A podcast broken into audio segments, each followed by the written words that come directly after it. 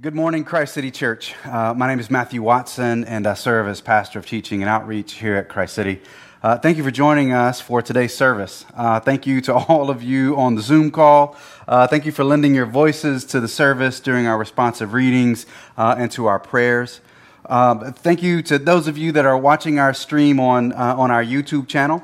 Uh, grateful for you and that you found your way there. Please uh, subscribe to our channel and hit the thumbs up button on that channel if you're able. Uh, it helps us out a lot and it helps others who are look, looking for a church like Christ City uh, to be able to find us. And, and frankly, it helps our team here know that we're not simply shouting into the internet wilderness uh, but that our church family is with us. So do us a solid, hit the like button, uh, subscribe to the channel, uh, and then check out the other videos that are on the channel as well. Um, I also want to say thank you uh, to Stacy Aisha Bay for uh, leading us in worship this morning. Uh, thank you for sharing your gifts and your passion for Christ with us, and for pointing us towards the one who is mighty to save, the, the one who is great, the one who is marvelous in all ways and in all things um, we have, uh, I have uh, needed uh, that this morning. So, Stacy, thank you uh, again. Um, as has been mentioned, uh, Pastor Justin and Carolyn, they had their beautiful baby this week, a beautiful baby girl, Catherine Junia. They're at home resting. Mom and baby are doing fine. Daniel, their son, is excited for a baby sister. so let's pre, please let's pray for them as they adjust to a family of four now, and uh, we as a church, I mean, we just praise God uh, for the Fung family, and especially uh, in this time of joy and welcome and new life. There's a lot of things to celebrate today. Um, uh, today is a special day in the life of the Christian church uh, around the world. Uh, today is Palm Sunday. Uh, Palm Sunday is the day in the Christian calendar that is the Sunday before Easter Sunday, and it's used to mark Jesus' entrance into Jerusalem ahead of his crucifixion, burial, and resurrection. Palm Sunday marks the beginning of Holy Week, the week leading up to Resurrection Sunday, Easter Sunday. Uh, Palm Sunday is recounted in the Bible, in the Gospels, uh, in Mark 11, in Luke 19, John 12, and in the passage that we read in Matthew 21. Uh, often during Palm Sunday, we look at what's referred to as Jesus' triumphal entry uh, into Jerusalem. Uh, we refer to it that way because there's a lot of fanfare that's associated with Jesus' entrance into the Jewish capital city. And as you may uh, already know, we call it Palm Sunday because the scriptures they describe crowds waving palm branches in celebration of Jesus' arrival. Uh, we're going to look a bit more at Jesus' entry into the city in just a moment. But I have to say that personally, this week, uh, today that I, that I need Palm Sunday. I think we need it, perhaps more than we are aware. Palm Sunday, it, it, it stands as a, as a shining light of hope in the midst of what has been a droning dirge of life's sorrows. Uh, the events of this week and, and this month, they continue to expose our country's addiction to violence, empire, and domination. The victims in Atlanta gunned down by one filled with both self hate and Asian hate. The, the eight victims in Boulder, Colorado, losing their lives in an assault rifle fueled mass murder that seems to find us in a traumatic cyclical loop of violence, outrage, excuses, and inaction, even as we look at the cold facts that it remains easier in this country to purchase a weapon of destruction than it is to register to vote. And that's just March. Uh, that is to say, nothing of the ongoing racial injustice as the trials of the murders of George Floyd, Ahmaud Arbery, they continue at a glacial pace, and, and justice for Breonna Taylor remains painfully elusive. Coronavirus pandemic, it continues, uh, even as we see hope for light at the end of the tunnel. Vaccinations, they, they are continuing, albeit in a clunky and sometimes confusing way. The majority of DC's children, they continue to be educated outside of the classroom, and consequently, they continue to fall farther and farther behind. These, these days, they, they can be stark days because, well, they, they are stark days. And it is into the stark, the, the, the, dark, the despondent days that we need Jesus to enter and enter triumphantly. I, I need, we need Palm Sunday. Jesus' followers, I think they, they needed Palm Sunday too. In the church, what I, what I want you to know is that Jesus understands our sorrows. as Aaron Dorsey shared last week, that God is a God who hears your groans, hears your cries and your sighs. He sees your tears and sees the injustice. God knows our needs. God is a, is a God who, who hears our prayers. As we have reflected over the past month, prayer is both communing with God and calling out to God that God make good on his promises of salvation and his promises of deliverance. You see, Jesus' arrival into that capital city 2,000 years ago was the first move of God making good on God's promises. The seasons leading up to Jesus' arrival into Jerusalem, they were filled with their own waves of violence and pandemic and oppression. News of, of unrest and protest and mass murder, they hung in the collective air of Jesus' day just as it does in our day. A hundred years before Jesus' birth, Rome had seized control of Jerusalem. And the Caesar at the time, Antiochus Epiphanes, enacted a campaign to desecrate the temple in Jerusalem by demanding that sacrifices to Zeus be made there. An act of shame and humiliation exercised on the backs of a defeated colonized people. A generation uh, before Jesus' birth in the town of Magdala, a town about as far from Jesus' home in Nazareth as the Tenleytown metro stop is from the Anacostia boathouse. Magdala was destroyed by Rome and its residents taken as slaves. Biblical scholars believe that Mary Magdalene was likely from this town, thus her name.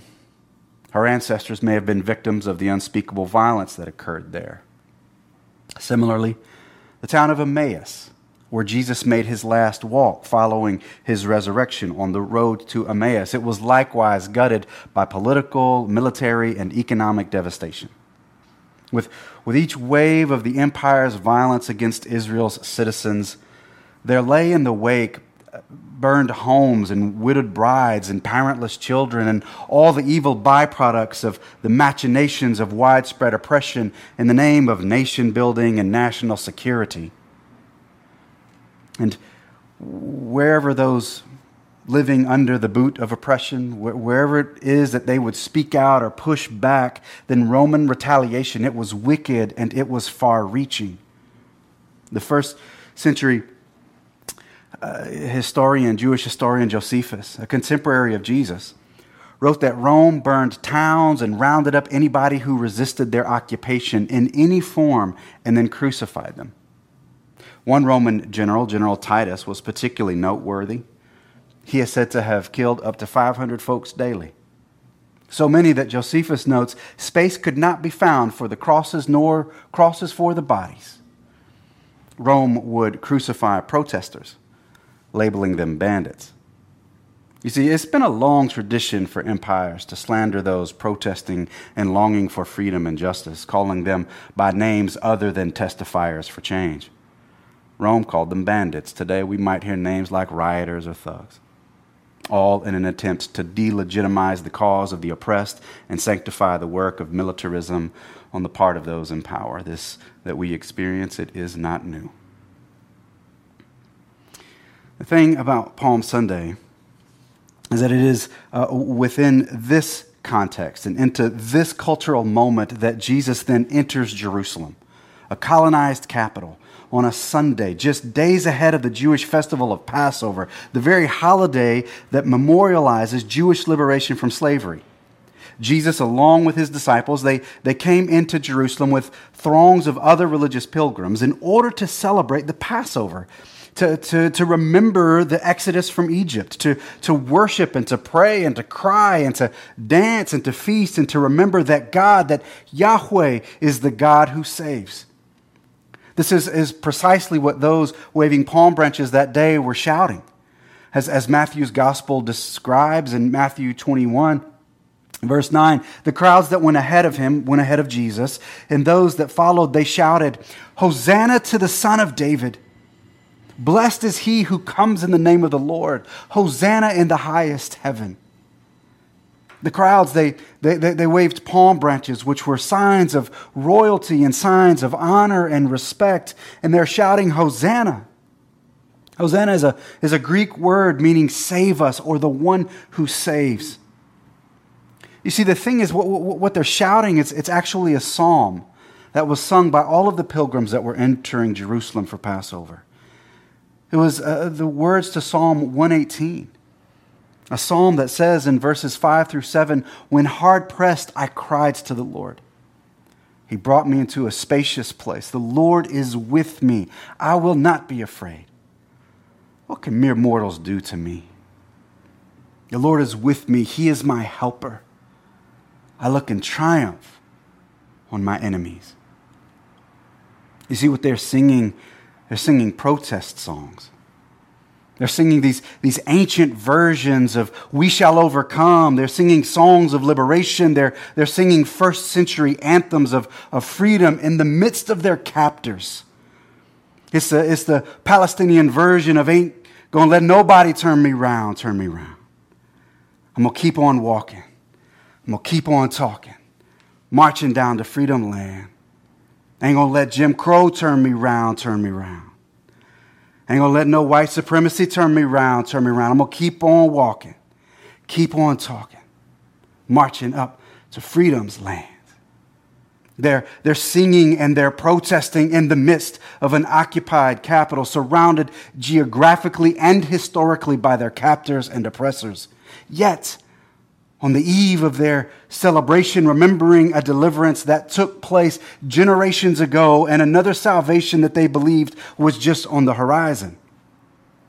They sung, they sung a psalm that, that goes on in rousing fashion in verses 24 through 26. It says, The stone the builders rejected had become the cornerstone. The Lord has done this, and it is marvelous in our eyes. The Lord has done it this very day. Let us rejoice and be glad. Verse 25 Lord, save us. Hosanna. Lord, grant us success. Blessed is he who comes in the name of the Lord. This is what Palm Sunday was it was a protest. It was a celebration and an anticipation. It was a lament and a song for joy. Hosanna, Lord, save us, just as you have done in the past. God, might you do so again. It was a, a declaration of independence and a declared belief that God was going to act and that it was going to be marvelous, as the psalmist says. Jesus, he comes in and he, and he joins the protests with his own message and with his own imagery. What Jesus is doing is, is, is he is engaged in a kind of street theater. He, he rides into town on a donkey and a ragged group of disciples. This isn't how liberators of cities enter. They enter on war horses wearing suits of battle, surrounded by well trained and well equipped soldiers, not these guys. Jesus, in contrast, he comes in surrounded by untrained, uneducated disciples. He, he comes in with guys that are uh, they're like fishermen and former tax collectors and teenagers, none of them with any military training or any air of nobility. They're simple, they're, they're unassuming, and Jesus, he's not astride like a stallion equipped for war, but he's riding in on the back of a borrowed ass. He's making a mockery of the ways of the world that celebrate the rich and the powerful. He's, he's communicating a message that said his kingdom wasn't going to be a better version of Rome. It wasn't going to be just a different type of dictatorship. It wasn't going, and it wasn't going to come by, by simple acts of reform, as if one could simply reform the demonic powers of oppression. Jesus wanted to illustrate that the way out of Rome's grip, it, it, it wasn't just in appealing to Rome by military might, but in an altogether alternative kingdom. The kingdom that Jesus entered demonstrating and proclaiming was a kingdom whose origins were found in God's great love for humanity. A kingdom whose goodness was sung in the songs of the psalmists who sang in the presence of Jesus that day. Blessed is he who comes in the name of the Lord. When, when this scene is, is recounted in Luke 19, the, the Pharisees, they, they get angry at the people that are singing this psalm to Jesus. And they demand that Jesus command his followers, stop, tell them to stop singing. Jesus replies in Luke 19 40, he says, I tell you, speaking to the Pharisees, I tell you, if they keep quiet, the stones are going to cry out. The, the, worship of God and the exaltation of God's name and salvation, shouts of Hosanna, God save us, celebrations of God's rescue of humanity, and soon renewal of all creation, they will not, cannot, won't not be kept silent. In the midst of Jesus' upside down, absurdly triumphal entry, worship was the music to which he marched songs of God's greatness and goodness, songs reminding us that God is mighty to save. Songs of salvation is what carried Christ and his followers into the city, not a donkey. But Palm Sunday is it's not only about Jesus arriving into Jerusalem, the place that would days later be the place of his murder. Palm Sunday is it's also about what Jesus did when he arrived into the city. You see, as, as soon as Jesus enters the city, he, like so many other religious pilgrims that arrived into the city, he, he goes straightway to the temple. He goes to the, to the place designated as the location of the presence of God, the, the, the place one goes when one wants to fellowship with the Lord. When he, when he gets to the temple, he sees that it's overrun with, with money changers and those selling uh, animals. They're selling doves. And Jesus is moved to anger and he, and he runs them out. Continuing on in the story in verses 12 and 13, Jesus entered the temple, Matthew writes, and he entered the temple courts and he drove out all who were buying and selling there. He, he overturned the tables of the money changers and the benches of those selling doves. Verse 13 It is written, he said to them, My house will be called a house of prayer, but you're making it a den of robbers. Uh, in this passage, Jesus is quoting Isaiah 56, wherein the prophet, quoting the Lord, says that the temple is to be a house of prayer for all nations, for all peoples. Now, there's a few cultural issues that Jesus is addressing in this act of defiance. First, when pilgrims traveled to Jerusalem for Passover, they were required to make a sacrifice at the temple, an, an animal sacrifice. Because the, the pilgrims had traveled often for many days, they, they may not have brought a dove or a lamb or a goat or something with them to offer at the temple. And so there were those at the temple who sold what they needed. Now, also because the pilgrims came from different places, they came with um, uh, the currency of their hometown, wherever it is they were from. There, there wasn't a unified currency then. And so they needed to change money, to exchange money in the temple into Jerusalem currency in order to buy a sacrifice. What is being sold, according to Matthew, is doves. If a sacrifice was to be made in the temple, a dove was one of the cheapest animals that one could sacrifice.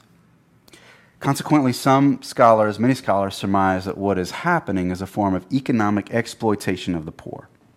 Those in poverty were the most likely to come with no sacrifice and who would need to exchange money, thus losing money in the exchange, and then needing to purchase a dove at exorbitant prices. The other thing that's going on is the location of the financial transactions. The text says that Jesus enters the temple courts. The temple courts are the outermost parts of the temple. Uh, the, the way that the temple was constructed, or the way it was structured, the center of the temple uh, was the holiest place. Only the priests could go there. And then there was a hierarchy of perceived holiness that radiated out from the center of the temple. And the outermost areas, that's where non Jews could come, Gentiles. And for non Jews, Gentiles, to come past the temple courts was to invite violence and death. There were actually signs in the temple that said Gentiles are prohibited. To cross past the outer courts, to come past this sign, is to invite pain of death. And it was here in the temple courts, the only place where those who were viewed as outside of the faith or viewed as other, it was in this place that the exploitation was occurring. Consequently, non Jews were structurally prohibited from participating in the worship of God during the celebrated days meant to remember God's greatest acts of salvation. They were physically excluded from worship so that economic exploitation could occur around the tables of commerce that had been erected in the outer temple courts. The very place that God intended to be a house of prayer for all peoples had become an economic enterprise intent on profiting off of the poor and excluding the foreigner. And Jesus turns it over. He condemns the practice. He condemns the, the practices that are contrary to the characteristics of his kingdom. And then he displays the true nature of his kingdom. In verses 14 and following, Matthew continues. He says that the blind and the lame, they came to him. They came to Jesus at the temple, in the temple courts, and he healed them. But when the chief priests and the teachers of the law, when they saw the wonderful things he did, and the children shouting in the temple courts, Hosanna to the Son of David, they were indignant Verse 16, Do you hear what the children are saying? They asked him, Jesus. Yes, replied Jesus. Have you never read? From the lips of children and infants, you, Lord, have called forth your praise. He, he heals those that are sick. Jesus restores those that have been broken. He, he binds up the wounded. He, he champions the children. The religious leaders, they, they demand that Jesus silence the children because they're singing Psalm 118 to Jesus. They're, they're worshiping the Lord. And the leaders of the day, they, they, they want it to stop. They don't want Jesus worship. They, they don't want the wounded healed, and they don't want the vulnerable centered. They don't want God's kingdom on God's terms. And so, what Jesus does is he, is he cleanses the temple and he demonstrates the kingdom that he was inaugurating. I want to say that there's, there's so many days when, um, when I wish Jesus would return and he would cleanse the temple again. The mess that Christians have made of the name of Christ, the pain that the church has caused in the world, the ongoing church scandals, theologies of exclusion, and preachers wearing $1,000 sneakers ways that we and, and I, as a pastor, have set up tables of exclusion and exploitation in the very places meant for worship and meant to tell the story of God's salvation. Because of church hurt and pain, I know that some of you have found yourselves in a season of spiritual homelessness, feeling like a spiritual refugee, not because of Jesus, but because of the communities that claim Jesus' name and for the sake of your faith and for the sake of your own authenticity, you've, you've walked a road of faith deconstruction and question and wonder and the temptation of bitterness. Because of grief experienced in the contemporary temple courts. That's where you are. So, to you, child of God, I, I want to say I see you. I'm sorry for the hurt. And I'm proud of you for your journey.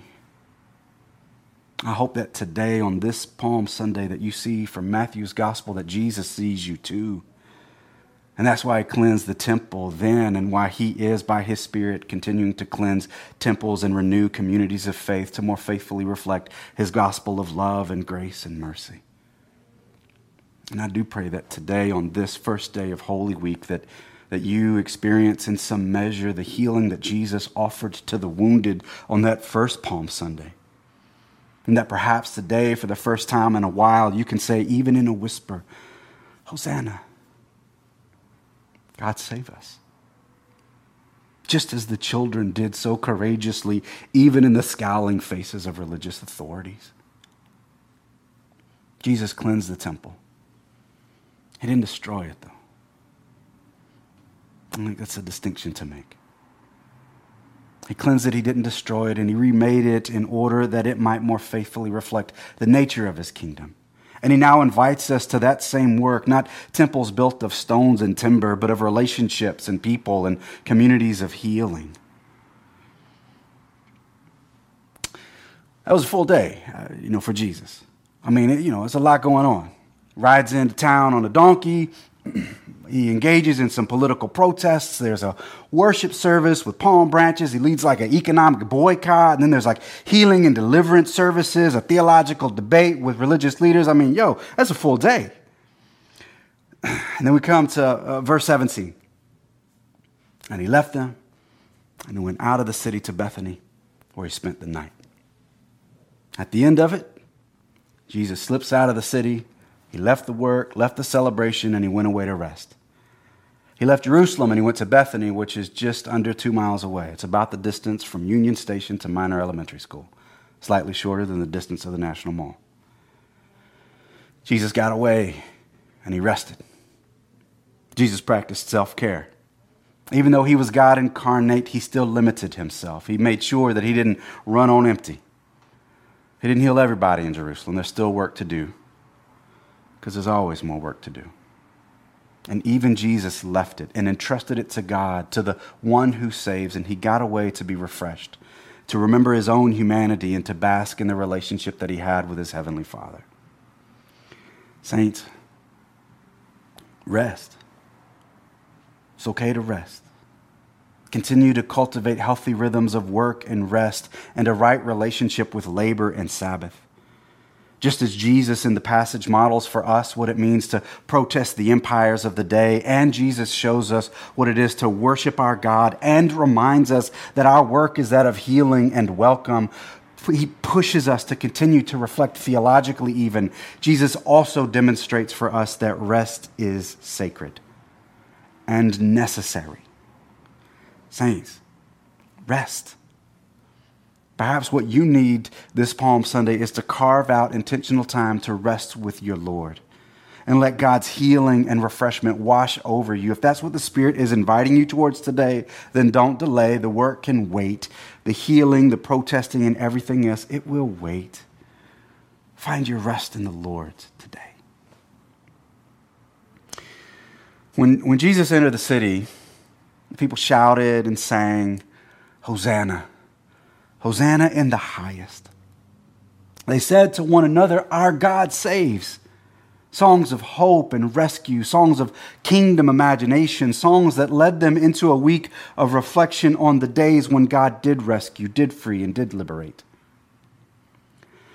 I pray that this Palm Sunday serves a similar function for us and finds us lending our voices to the chorus that announces the arrival of the one who saves and remembering when our salvation occurred on a cross, in a tomb, and in a resurrection. Because Hosanna, our God, He saves.